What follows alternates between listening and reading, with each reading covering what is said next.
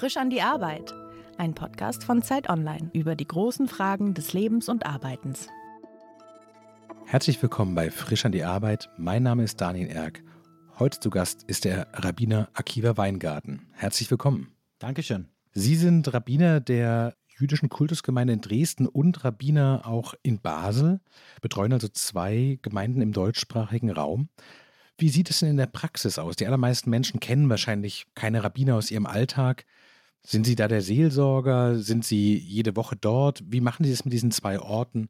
Wie sieht der Alltags Arbeitsalltag als Rabbiner aus? Also ich glaube, das ist sehr, sehr unterschiedlich. Das können sich die Rabbiner ziemlich alleine auswählen, wie sie ihre Arbeit machen.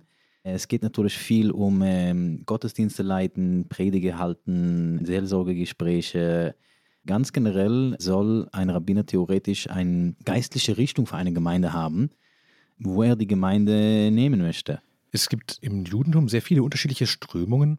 In welcher Richtung verorten Sie sich? Also was würden Sie sagen, sind so die Eckpunkte Ihres Glaubens? Also wenn Sie sagen, so die geistige Richtung, die Sie Ihre Gemeinde leiten, wo ist die denn? Sie haben recht, es gibt natürlich viele Strömungen im Judentum oder drei Hauptströmungen im Judentum. Wenn ich in Amerika wäre, würden sie mir wahrscheinlich als Post-Denominational bezeichnen. Ich gehöre nicht wirklich zu einer von den drei offiziellen Strömungen im Judentum. Mhm. Ich äh, sehe mich persönlich als sozusagen eine Mischung zwischen chassidischem Judentum und liberalem Judentum. Chassidisch Judentum wird normalerweise mit äh, ultraorthodoxe chassidisch Judentum verbunden, wo ich aufgewachsen bin. Ich bin vor sieben Jahren ausgestiegen und gehöre nicht mehr zu der ultraorthodoxen Community. Und heute möchte ich trotzdem äh, viele Traditionen und Ideen von der chassidischen Judentum beibehalten und mitbringen. Aber gleichzeitig sind die liberalen Werte mir auch sehr wichtig. Das heißt, äh, wir versuchen sozusagen eine Mischung von den beiden zu machen. Das heißt, in der Form, in der Art und Weise, wie die Gottesdienste betrieben werden, wie das Jahr gestaltet wird, orientieren sie sich an der chassidischen, im Deutschen sagt man in der ultraorthodoxen Tradition, aber inhaltlich stehen sie quasi wie das liberale Judentum mitten in der Gegenwart und richten ihren Blick auch mit in die Zukunft, ein bisschen salopp formuliert, richtig? Wenn Sie über Gottesdienste sprechen, ist es ein sehr gutes Beispiel. Auf der einen Seite von der Text her versuchen wir doch die traditionelle Text und äh, traditionelle Melodien weiterzumachen, aber gleichzeitig sind alle unsere Gottesdienste egalitär. Äh, Männer und Frauen sitzen zusammen und Frauen können auch vorbeten und werden auch zum Minyan mitgezählt. Bei jüdischen Gottesdiensten braucht man in orthodoxe Gemeinden braucht man zehn Männer, die über 13 Jahre alt sind. In liberale Gemeinden zählen Frauen auch mit, mhm. über äh, zwölf Jahre alt. Bei uns haben wir diese Teil von der liberalen Judentum, dass wir äh, egalitäre Gemeinden haben. Aber äh, mir persönlich ist auch wichtig, die traditionellen Texte und traditionelle Melodien weiterzumachen. Sie haben es gerade in so einem Nebensatz gesagt, Sie sind 2014 aus dem chassidischen Judentum ausgestiegen in Ihrer Biografie, mit der Sie auch offen umgehen sozusagen, schreiben Sie auch, dass Sie aus Brooklyn stammen in New York, dass Sie in einer chassidischen Gemeinde aufgewachsen sind, in der Satmer-Gemeinde, die vielleicht manche Zuhörerinnen und Zuhörer kennen, weil auch Deborah Feldman mit ihren berühmten Büchern und auch der Netflix-Serie aus derselben Gemeinde stammt. Wie war das Aufwachsen für Sie dort denn? Und wann war es für Sie der Punkt erreichen, in dem Sie dachten, so, so möchte ich mein Leben dann doch nicht für immer führen? Man muss sich so vorstellen, als ob wir einen Blick kriegen im 18. Jahrhundert oder 19. Jahrhundert. Das ist tatsächlich eine Gemeinde, was vollkommen abgesiedelt ist von der gesamten Gesellschaft, was rum uns äh, passiert. Also ich bin in New York aufgewachsen. Englisch war aber erst meine dritte oder vierte Sprache. Mhm. Das heißt, ich habe erst Jiddisch gesprochen und dann Hebräisch und dann Aramäisch und erst dann Englisch. Wir hatten kein Fernsehen zu Hause, keine Zeitungen, keine Magazine, keine Radio kein Internet, kein Smartphones. Alles, was wir hatten, war nur von der Gemeinde gedruckt und, äh, oder von Rabbiner äh, geschrieben. Aussteigen von so einer Gemeinde ist natürlich sehr, sehr kompliziert, weil man versucht, in unserer Yeshiva haben wir von 7 Uhr morgens bis 10 Uhr abends sich nur mit religiösen Texten beschäftigt, ohne irgendwelche Abschluss normalerweise zu kriegen. Das heißt, mit 20 bekommt man normalerweise keine Zeugnisse, dass man überhaupt irgendwas studiert hat. Und dann, wenn man später versucht, an einer Uni zu studieren, mhm dann ist es sehr kompliziert. Wir haben kein Abitur, wir haben niemals Mathe oder irgendwas äh, Wissenschaftliches gelernt. Das heißt, die Herausforderungen sind äh, enorm, sich äh, später zu integrieren. Wie sind Sie damit umgegangen? Also Sie haben ja gerade erzählt, Sie sind ausgestiegen und nicht nur das, Sie haben ja auch Brooklyn und New York verlassen und sind nach Deutschland gekommen. Wie kamen Sie denn auf diese ja, mutige Idee, zu sagen, so was, ich lasse das alles hinter mir und dann gehe ich nach Berlin, wie Sie es gemacht haben? Also ich habe inzwischen zehn Jahre auch in Israel gelebt, wo ich äh, verheiratet war und immer noch drei Kinder. Ich habe noch drei Kinder in Israel, in Bnebrak, die eine ultraorthodoxe Leben leben. Das war natürlich eine sehr, sehr schwierige Entscheidung zu treffen. Das war für mich, genau wie bei fast allen Aussteiger, ein längerer Prozess von mehreren Jahren von Recherchieren und Nachschauen und, und äh, Lesen besondere Sachen, die bei uns nicht zur Verfügung waren. Ganz äh, normale Bücher und Texte über Geschichte, Archäologie, Wissenschaft. Erst äh, als ich mein Glauben in dieses System oder in diese Gott oder in diese alles mhm. verloren habe, dann war es mir klar, dass ich nicht dort weiterleben kann. Das äh, macht einfach keinen Sinn. Das heißt, Sie sind von Brooklyn als Teil der Gemeinde nach Israel gegangen, haben dort das ultraorthodoxe Leben weitergeführt und haben dort aber auch entschieden, sie möchten darin ganz grundsätzlich was verändern. Also es reicht nicht, nach Israel zu gehen. Warum nicht Tel Aviv, ehrlich gesagt? Nate Brack und Tel Aviv liegen nicht besonders weit auseinander entfernt. Es wäre eine Fahrt von 20 Minuten gewesen. Warum Berlin? Das ist etwas grundsätzlich, was ich denke, was Aussteiger brauchen. Wir waren so viele Jahre von unserer Geschichte, von unserer Religion traumatisiert. Als ich nach Berlin kam, habe ich zu Freunden gesagt, ich fühle mich nicht mehr jüdisch, ich möchte irgendwann mehr jüdisch sein, ich möchte überhaupt nicht mit Judentum mehr zu tun haben. Für mich war Berlin erstmal eine ganz praktische Entscheidung. Ich war damals 29 Jahre alt, ich hatte kein Geld und es war mir klar, dass ich eine richtige akademische Ausbildung haben möchte. In Israel oder in Amerika ist das viel mehr teurer und ich habe mir gesucht, wo kann man auf der Welt umsonst studieren. Mhm. Es gibt eine Liste von sieben Ländern, wo man auf der Welt studieren kann. Dann habe ich recherchiert, also was kostet dort zu leben und welche Sprache werde ich lernen müssen, dort zu studieren. Da habe ich gesagt, Deutschland scheint günstig zu sein und weil meine erste Sprache Jiddisch ist, habe ich gedacht, es wird mir einfacher sein, Deutsch zu lernen. Das war nicht so am Ende, aber das habe ich gedacht. Also ich bin froh, dass ich äh, nach Deutschland gekommen bin, aber für mich war es auch natürlich sehr kompliziert, weil beide meine Großeltern waren in KZ-Lagern, waren Shoah-Überlebende. Meine Großmutter war in Auschwitz, mein Großvater war in Bergen-Belsen. Als ich meiner Mutter erzählte, dass ich nach Berlin gehen möchte, sagte sie zu mir, von der ganzen Welt hast du dich Berlin ausgewählt. Ich glaube aber, in Retrospekt, wie man sagt, glaube ich, dass wenn wir so weit wie möglich gehen wollen, geografisch von unserer Welt, mhm. ist Deutschland eigentlich am weitesten. Wir sind in einer Familie aufgewachsen, wo bei uns zu Hause dürfte man keine deutsch produzierte Produkte haben. Mein Vater wird zum Beispiel bis heute äh, niemals in ein Mercedes eintreten. Hm. Also für uns war Deutschland, Deutschland war immer die Böse. Ich vermute auch, dass ich äh, so weit wie möglich gehen wollte, war für mich Deutschland äh, sehr weit. Sie haben gerade erzählt, dass an dem Tag, an dem Sie in Berlin ankamen, dass Sie das Gefühl hatten, das Judentum, das ist für Sie sozusagen durch. Jetzt haben wir so einen kleinen Plot-Twist in unserem Gespräch drin, nämlich Sie sind Rabbiner. Was war denn dann der Moment, wo Sie gemerkt haben, nein, bin ich doch nicht. Ich möchte zwar dieses Leben, wie ich es bisher gelebt habe, nicht weiter leben, aber ein chassidisch-liberaler Rabbiner, das kann ich mir vorstellen. Für mich war es eigentlich umgekehrt. Also ich schreibe gerade ein Buch, das soll in den nächsten Monaten rauskommen und äh, dort würde ich auch die gesamte Geschichte erzählen, aber nur im kurzen. Ich hatte damals eine nicht-jüdische Freundin, die einen Master in äh, Judaistik hat die hat mich äh, sozusagen zurück zum Judentum gebracht von einem erstmal nicht religiösen Weg, wo wir oft äh, zu Hause jüdische Feste und Feiertage gefeiert haben, mhm. Ohne dass, dass es unbedingt mit Religion zu tun haben muss. Das ist etwas generell, was ich äh, oft äh, sage. In Judentum im Gegensatz zu anderen Religionen ist man immer jüdisch, auch wenn man Atheist ist. Das ist unabhängig von Strömung das würden alle Juden, Juden akzeptieren. Wenn ich jüdisch geboren worden bin, dann bleibe ich immer jüdisch, egal was ich glaube. Das ist etwas, was Rabbiner heute darüber viel nachdenken. Wie behalten wir das Judentum relevant heutzutage, wo so viele junge Juden sagen, wir fühlen keinen Bezug zu Judentum, wir glauben nicht an Gott, die Regeln sind uns nicht wichtig mehr. Wie können solche junge Männer und Frauen trotzdem sich wohl mit ihrer Geschichte fühlen und Teil von unseren Traditionen weiter praktizieren, mhm. auch wenn sie sagen, dass sie atheistisch sind. Sind es Fragen, die aus den Gemeinden in Dresden und Basel, die Sie dort betreuen, auf Sie zukommen, zu sagen, so, ich bin in eine jüdische Familie geboren, wir haben eine jüdische Familiengeschichte, Aber ich merke dieses zum Teil ja auch strenge Regelwerk und das möchte ich nicht mehr. Und dann müssen Sie eine Antwort darauf geben und sagen, sowas, es gibt viele Wege, die Sie gehen können. Man muss es nicht auf eine bestimmte Art machen. Ist es Teil Ihrer Arbeit, den Leuten einen Weg zu zeigen, wie sie ihr Judentum anders leben können? Ja, natürlich. Das ist nicht nur in den Gemeinden. Das heißt, für mich war das erstmal mein persönlicher Weg, wo ich alleine finden musste, hm. Als ich merkte, dass das Judentum immer noch für mich Präsenz und wichtig und ein Teil meiner Identität ist, musste ich diese Antwort für mich erstmal finden.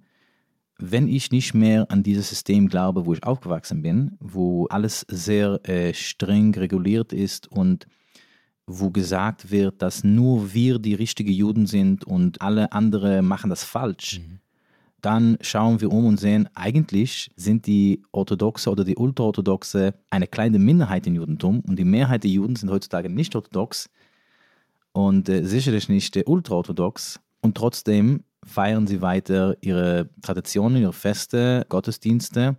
Das heißt, es muss schon eine andere Art von Judentum geben, was für andere relevant sein kann, auch wenn sie an etwas anderes glauben oder mhm. ein anderes Glaubenssystem haben. Wir hatten eingangs ja schon ein bisschen darüber gesprochen, dass Sie diese zwei Gemeinden betreuen. Wie sieht es denn konkret aus? Wie sieht denn Ihre Arbeitswoche aus? Fliegen Sie viel zwischen Dresden und Basel hin und her? Wie bereiten Sie die Predigten vor? Ich muss ehrlich sagen, ich habe damit sehr, sehr wenig Erfahrung offensichtlicherweise. Wie viele Studien von religiösen Texten spielen für Sie eine Rolle? Sie haben gesagt, Sie schreiben ein Buch. Was nimmt die meiste Zeit in Ihrer Arbeitswoche ein? Also natürlich viel Reisen. Ich bin jede zweite Wochenende in Basel. Bin dort auch normalerweise ein paar Tage vor und ein Tage später für äh, Gespräche oder Vorstandssitzungen und Gemeindearbeit. Wenn ich mit dem Zug fahre, habe ich Zeit, Predige zu schreiben. Hm. Ich glaube, die Mehrheit meiner Arbeit ist einfach mit Leuten zu sprechen. Leute kommen zu, sei es äh, Juden oder Nicht-Juden, Gemeindemitglieder oder Menschen, Islam, allgemeine Menschen. Die haben Fragen, die wollen einen Rabbiner kennenlernen, die haben irgendwelche tolle Ideen, wie man Judentum zugänglich machen kann für Schule oder für mhm. Andere Gruppen, die was über Judentum lernen wollen. Also ich arbeite normalerweise 15 bis 17 Stunden pro Tag. Oha ja, viel Arbeit. Es gibt wirklich viel Arbeit und es gibt nicht in Europa genug Rabbiner. Gesamt in Europa gibt es nicht genug Rabbiner. Alleine, dass ich zwei Gemeinden gleichzeitig betreuen musste, das heißt, wenn es erstmal genug Geld gäbe oder genug Rabbiner gäbe, dann hätten beide Gemeinden einen Rabbiner für sich. Mhm. Und das sehen wir oft, in Deutschland sehen wir es oft zum Beispiel, viele Rabbiner betreuen mehrere Gemeinden gleichzeitig. Die Gemeinden sind klein, die Gemeinden haben nicht genug Geld, mhm. einen Rabbiner alleine zu haben und es gibt auch nicht genug Rabbiner. Ist es denn so, dass Sie dann auch auf die Leute, die in Ihre Gottesdienste kommen, also die junge Männer, Frauen dann einwirken und sagen, so was vielleicht ist dieser Beruf ja auch was für euch, dieser Beruf ist besonders toll.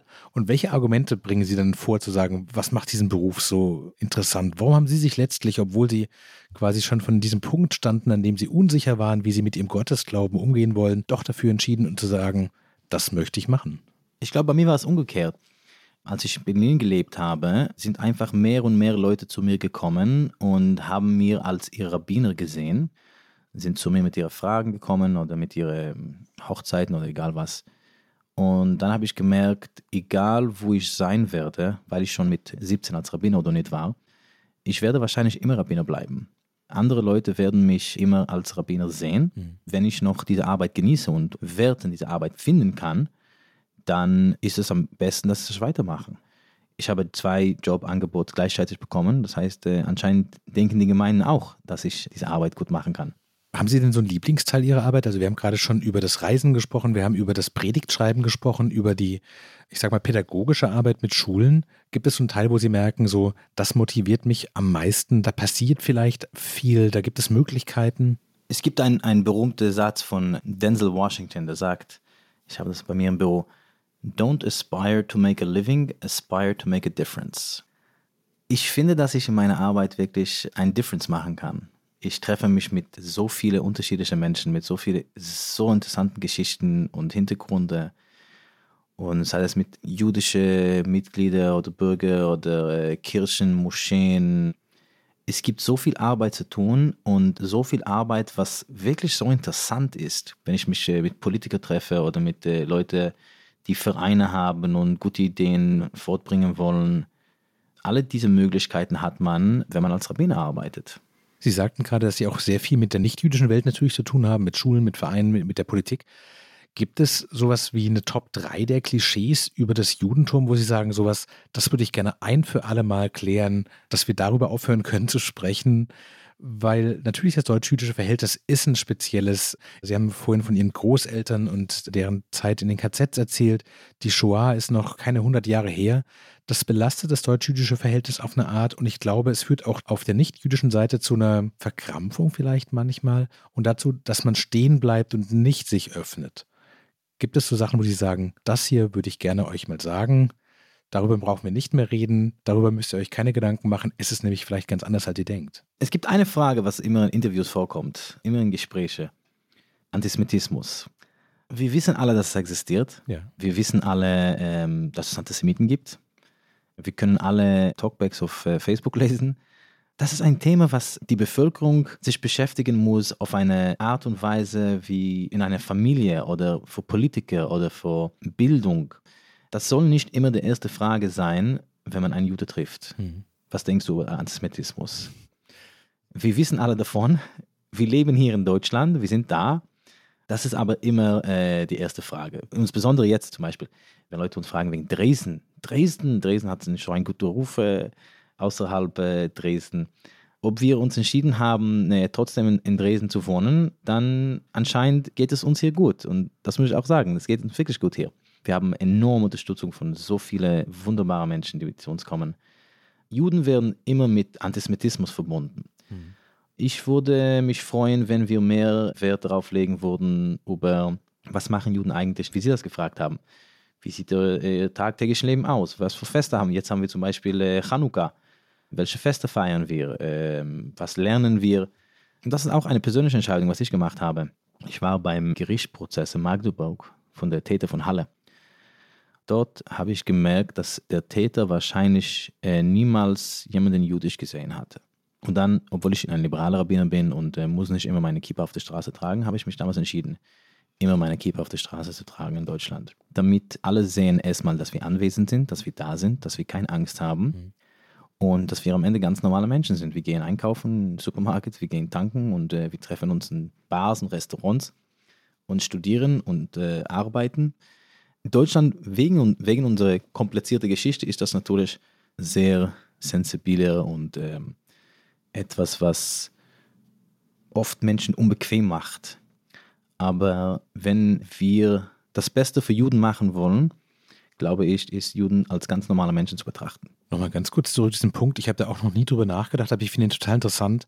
Eigentlich müsste man ja die Deutschen zu ihrem Antisemitismus befragen, aber die Juden zum Antisemitismus der Deutschen zu befragen, wenn man ihnen zuhört und kurz drüber nachdenkt, erscheint es einem wirklich vollkommen absurd. Das ist, als würde man das Opfer eines Überfalls fragen, warum es überfallen worden ist, ja.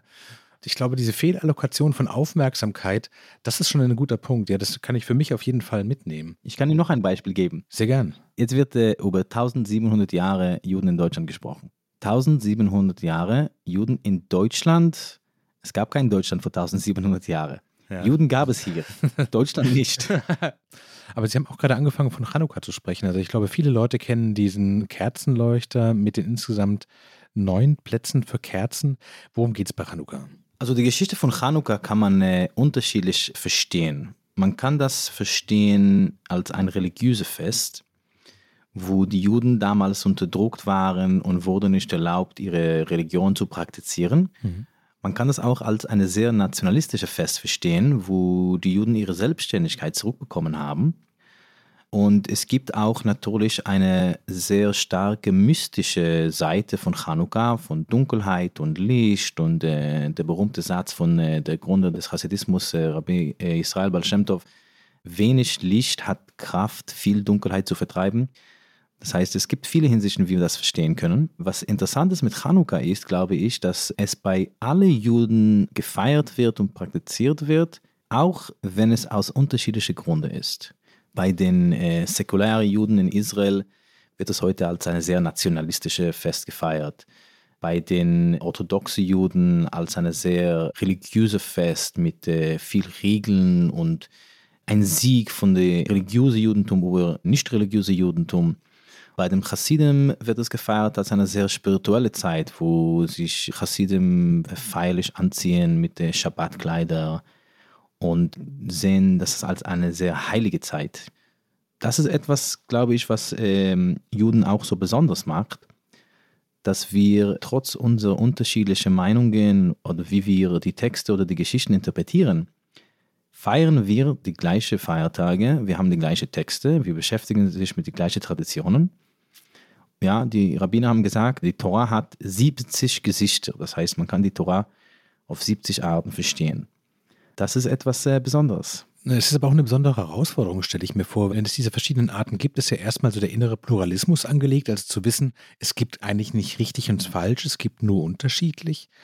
Aber man muss sich ja trotzdem auch, so wie Sie das gemacht haben, dann für irgendwas entscheiden. Gerade dann, wenn man aus seiner Gemeinde, in der man reingeboren worden ist, aussteigt. Und in Europa ist es ja auch so, dass die jüdischen Biografien, die sich in den Gemeinden versammeln, sehr vielfältig sind. Also es gibt osteuropäische Juden, die aus dem Bereich der ehemaligen Sowjetunion nach Deutschland gekommen sind. Es gibt ostdeutsche Juden, die quasi zu DDR-Zeiten aus vielleicht sozialistischen Überzeugungen in der DDR gelandet sind. Es gibt Juden, die aus dem westdeutschen Kontext kommen. Es gibt Menschen wie Sie.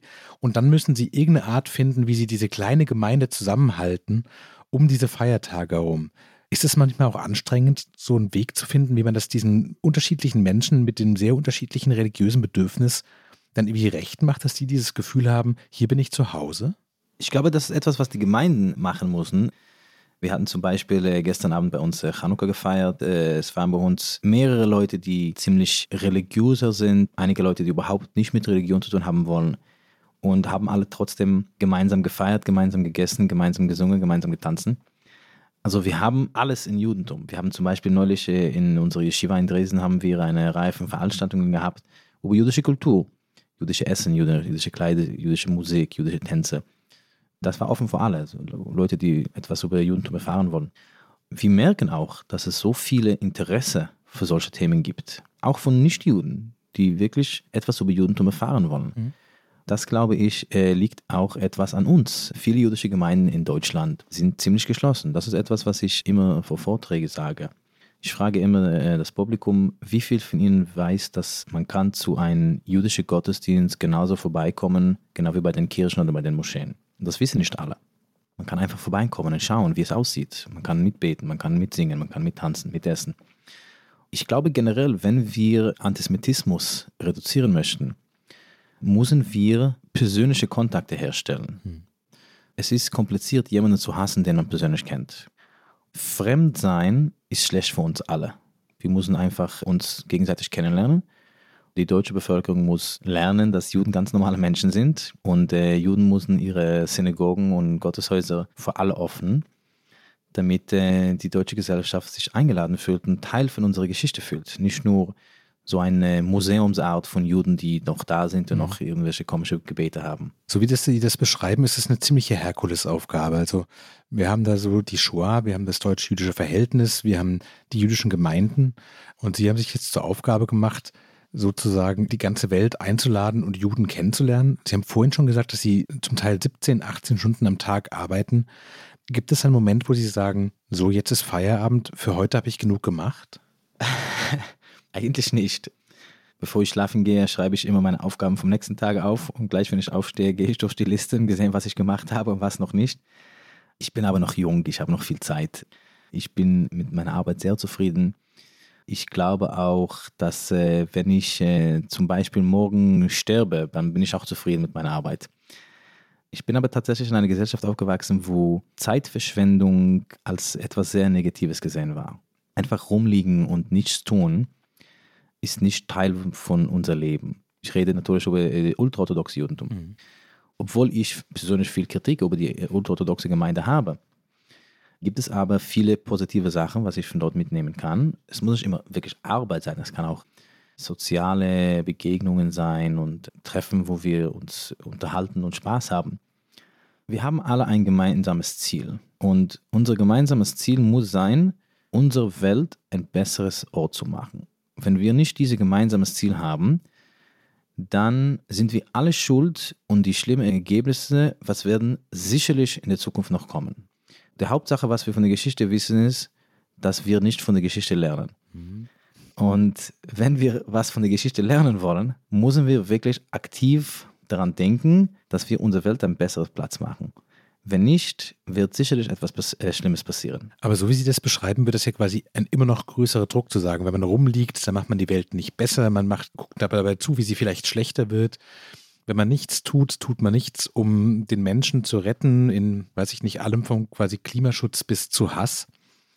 Wie schalten Sie denn selbst ab? Wie schätzen Sie Ihre Ressourcen denn gut ein? Also, woher wissen Sie, so, jetzt ist Pause, jetzt brauche ich auch diese Pause, damit ich morgen früh wieder nach Basel fahren kann und dort meinen Dienst verrichten und für die Gemeindemitglieder dort so da sein, wie ich gerne für die da sein möchte. Pausen sind auch natürlich sehr wichtig. Unser menschlicher Körper braucht Pausen. Also wie ich das sehe, wir müssen immer in Kontakt mit unserem Gehirn und Gedanken und unserem Körper bleiben, damit wir gesund bleiben, weil wenn wir ausgeschöpft sind, dann haben wir auch nicht die Möglichkeit, etwas Gutes noch zu tun. Dann sind wir unarbeitsfähig. Ja, es gibt diesen berühmten Satz, wenn wir im Flugzeug sind, in dem Fall, dass es keine äh, Luft gibt und dann fallen diese Tuten von oben, dass man erst auf sich die Maske anziehen soll, bevor man jemandem anders hilft. Das ist erstmal einfach sehr logisch. Wenn ich keine Luft habe und ich nicht atmen kann, dann kann ich auch nicht anderen Leuten helfen. Das heißt, ich muss schon auf mein Gesund achten Gesund ist etwas, was auch sehr hoch im Judentum geschätzt wird. Das haben wir ein Vers in der Bibel auch. Wenn ich das heißt, ihr sollt auf eure Seele sehr gut achten, dass sie gesund bleibt. Das ist eine persönliche Entscheidung, was wir jeder für sich machen muss. Wie weit kann ich gehen und trotzdem gesund bleiben? Würden Sie sagen, Sie sind sich selbst ein guter Chef? Das ist eine gute Frage.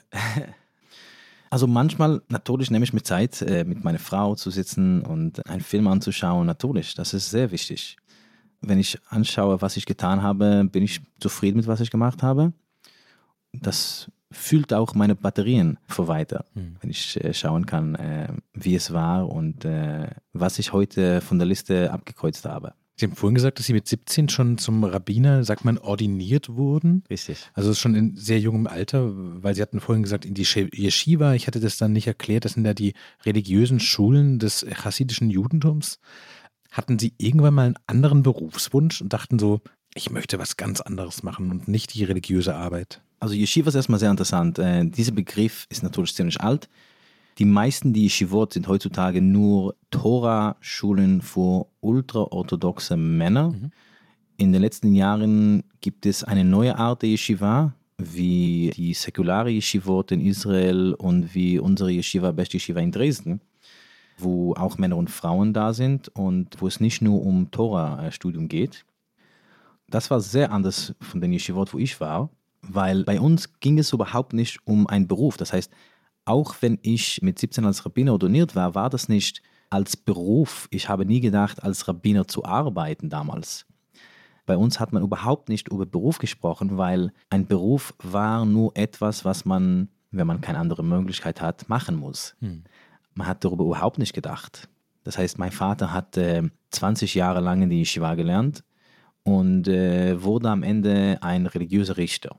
Ja, das hat er nicht gedacht, wenn er es angefangen hat. Das, hat. das war kein Ziel für ihn, so einen Beruf zu haben. Man beschäftigt sich mit der Torah nur, weil das Gott uns befohlen hat. Und das war der einzige Grund, warum wir das überhaupt gemacht haben. Es wurde niemals über Beruf gedacht oder gesprochen. Jetzt haben Sie sich aktiv dafür entschieden, also Sie sind ja quasi einmal raus und dann wieder rein. Gab es Moment, wo Sie dachten, ich möchte was ganz anderes machen, ich möchte wenn ich schon religiös bleibe, dann möchte ich das für mich privat behalten und möchte quasi meinen persönlichen Dialog mit Gott vielleicht führen, aber ich möchte dann nicht mein ganzes Leben damit verbringen. Gab es diesen Punkt, wo Sie dachten, ich weiß nicht, jetzt werde ich Bäcker oder arbeite in der Sozialarbeit oder was immer? Als ich nach Deutschland kam, habe ich nicht gedacht, dass ich Theologie studieren werde. Ich wollte nach Deutschland kommen, um Medizin zu studieren. Ich habe damals gedacht, ich möchte einen ganz normalen Beruf haben. Jetzt glaube ich, dass ich erstmal diese Themen von Judentum und rabbinischer Arbeit erstmal sehr gut kenne. Und auf der anderen Seite, dass es mir wirklich so viel Freude bringt. Ich glaube tatsächlich, dass wir uns nicht Jobs aussuchen sollen, also generell, die nur Geld verdienen, sondern Jobs, die uns Freude bringen und wo wir das Gefühl haben, dass wir etwas Bedeutsames machen können. Sie haben ja erzählt, dass Sie auch sehr viel Zeit einfach damit verbringen. Und ich habe gerade überlegt, so, gibt es da nicht manchmal Momente, wo Sie denken, jetzt muss dringend Urlaub kommen oder dass Sie auf den Kalender blicken und überlegen, ah, noch 40, nee, 30 Jahre bis zur Rente. Das ist eine ganz schön lange Zeit. Also gibt es Dinge, die vielleicht liegen bleiben, dass Sie sagen, so, ich würde viel lieber gerne Bücher lesen oder wandern gehen in der sächsischen Schweiz und das klappt alles aber nicht, weil so viel zu tun ist. Was sind die Dinge, die Sie nicht tun können, weil Sie arbeiten? Ich glaube, dass als Rabbiner können wir uns an unsere Arbeit anpassen. Wenn Sie äh, gerade sächsische Schweizwanderung gesagt haben, wir waren übrigens äh, gestern äh, wandern in der sächsische Schweiz gemeinsam mit unserer Yeshiva. Das kann man auch machen. Mhm. Man kann immer Wege finden, innerhalb von unserer Arbeit positive Sachen zu tun, die uns Spaß macht. Und das muss nicht entweder oder von unserer Arbeit sein, sondern es kann ein Teil von unserer Arbeit sein. Und das ist etwas, was ich so toll mit äh, diesem Beruf finde, dass ich allein entscheiden kann, wie genau, und das gehe ich zurück zu Ihrer ersten Frage, was Sie gefragt haben, was macht eigentlich ein Rabbiner? Es gibt viele Arten von Rabbiner. Es gibt Rabbiner, die an der Uni äh, unterrichten, es gibt Rabbiner, die Retreats für Paare machen, es gibt Rabbiner, also es gibt endlose Möglichkeiten, wie man äh, diesen Beruf machen kann. Und äh, ich glaube, ich habe meinen Platz gefunden, wo ich erstmal Spaß habe für meine Arbeit und äh, dass ich das Gefühl auch habe, dass es auch wichtig genug und bedeutsam genug, was ich tue. Sie haben jetzt schon zweimal diese Bestie Shiva Dresden erwähnt. Wenn ich das richtig verstanden habe, ist das sozusagen eine liberale Torahschule, bei der Sie mit Männern und Frauen die Torah gemeinsam studieren was ist das für eine Gruppe? An wen richtet sich denn sowas? Wer kommt denn dahin? Also diese Leute wachsen ja nicht wie Sie in Brooklyn auf und man macht das, weil man das immer so gemacht hat in den Familien, sondern die entscheiden sich ja vermutlich dafür. Eigentlich sind alle, also fast alle Leute, die bei uns in der Yeshiva sind, sind ehemalige Ultraorthodoxe, die ausgestiegen sind. Wir helfen alle Leute mit äh, eine bessere zukünftige persönliche und berufliche Leben. Alle Leute, die bei uns sind, äh, müssen erstmal Deutsch lernen, weil die kommen äh, aus überall auf der Welt. Wir haben Leute aus äh, Brasil, Mexiko, El Salvador, äh, New Jersey, Israel. Die sind alle junge Männer und Frauen zwischen 20 und 30 Jahre alt, die nach Deutschland gekommen sind. Die müssen erst alle Deutsch lernen, damit sie hier arbeiten können, studieren können, sich integrieren können. Und dann begleiten wir die jungen Männer und Frauen auf ihrem Weg nach einem Beruf oder ein Studium. Das heißt, das ist quasi ein globales Aussteigerprogramm aus dem ultraorthodoxen Judentum und die Leute kommen dann nach Dresden, weil sie sozusagen persönlich eine Art Umfeld geschaffen haben, das einen konstruktiven Übergang möglich macht, sozusagen, richtig? Ja, richtig, ja. Wir haben hier eine wunderschöne Gruppe von 15 äh, junge Männer und Frauen. Wir haben jetzt eine Warteliste von 95 neue, die nach Dresden kommen wollen. Und wenn wir genug Platz oder genug Geld hätten, dann äh, hätten wir auch morgen 1000 Leute hier. Wie ist es denn, wenn diesen 15 jungen Jüdinnen und Juden durch die sächsische Schweiz wandern gehen? Fallen Sie da als Gruppe auf? Also werden Sie da angesprochen? Also das ist ja wirklich so als Szene, stelle ich mir das total interessant vor. Also der Rabbiner und 15 Menschen von New Jersey bis Mexiko, die alle vor kurzem noch in ähm, ultraorthodoxen, in chassidischen Gemeinden waren, wandern jetzt gemeinsam durch die sächsische Schweiz. Dann sprechen Sie jemanden an. Wie sieht so ein Gespräch dann aus? Also eigentlich äh, sehr positiv. Immer wenn wir in solche schöne Orte gehen, kommt von uns äh, spontan raus so ein äh, chassidischer Gesang oder irgendwelche Melodie, was wir gemeinsam singen. Natürlich schauen uns Leute an. Die Reaktionen sind generell sehr positiv. Leute kommen vorbei und stellen sich vor und sagen Shalom und ähm, eigentlich ist unsere Erfahrung hier sehr positiv. Sie sagen, Sie haben 95 Leute auf der Warteliste, wahrscheinlich auch Menschen mit einem relativ hohen Druck, die gerne aus ihrem Leben raus wollen, wie sie es bisher geführt haben, aber das nicht auf eigene Faust machen können wollen. Wie kann man denen helfen? Also was die Leute brauchen mit Unterstützung ist alles in ihrem tagtäglichen Leben. Die kommen hier ohne irgendwelche finanzielle Hilfe. Für viele der Leute, die hier sind, sind wir ihre Familie, weil sie haben gar keinen Kontakt mit ihrer Familie, sind wirklich alleine auf der Welt. Die brauchen Unterstützung mit alles. Deutschunterricht, Anmeldung, Bankkonto öffnen, SIM-Karte bestellen, Kleider einkaufen. Wir haben nicht viel, wir haben schon ein bisschen, aber nicht viel äh, Unterstützung von der deutschen Regierung. Mhm. Und wir sind an äh, private Spender angewiesen. Wenn man sich so anschaut, was Sie erzählen, so wie viel Sie arbeiten und was Sie machen und dass Sie quasi das, was Sie selbst durchlebt haben, jetzt auch als Gruppe anbieten, haben Sie das Gefühl, so die beste Zeit in Ihrem Arbeitsleben, die war schon, weil die Lernkurve so steil war und weil Sie so viele Möglichkeiten hatten und Freiheiten hatten, auch in hinsichtlich dem, was Denzel Washington gesagt hat, nämlich a difference zu machen, einen Unterschied. Und ab jetzt wird es, glaube ich, alles so ein bisschen, weiß ich nicht, erwachsener und nicht mehr ganz so aufregend. Oder haben Sie den Eindruck, so, Sie haben jetzt eigentlich erst richtig gelernt, wie das funktioniert und die beste Zeit kommt noch?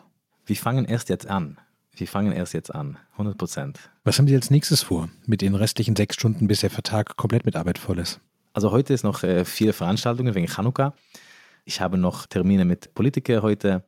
Aber was wir in Dresden vorhaben, das ist etwas generell, was ich glaube, um jüdisches Leben, wirklich aktive jüdisches Leben hier zu haben, brauchen wir viele Institutionen, was es hier nicht gibt. Wir brauchen ein äh, koscheres Restaurant, ein koscheres Supermarkt, eine jüdische Grundschule, ein jüdisches Gymnasium, ein jüdischer Kindergarten, mhm. jüdische Jugendzentrum, jüdische Kultur, Begegnungszentrum, Museum.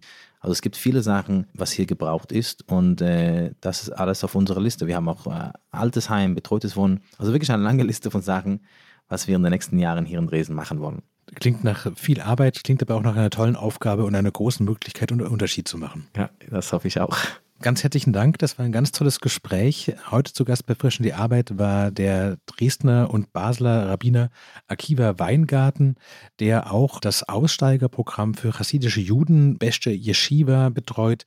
Wenn Sie dazu Fragen haben, wenn Sie dazu beitragen wollen, schreiben Sie auch gerne uns von Zeit Online und zwar an die E-Mail-Adresse frischandiarbeit.zeit.de. Wenn Ihnen dieses Gespräch gefallen hat, dann hören Sie auch in, gerne die anderen Folgen unseres Podcasts rein unter anderem haben wir auch mit dem Imam Munib Dukali gesprochen und mit dem Erzbischof von Berlin, Heiner Koch. Vielen Dank, dass Sie zugehört haben. Ihnen, Herr Weingarten, herzlichen Dank für Ihre Zeit und eine schöne Chanukka-Zeit. Vielen Dank.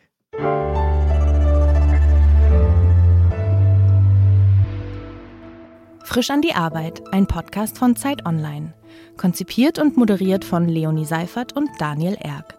Produziert von Maria Lorenz, poolartists.de.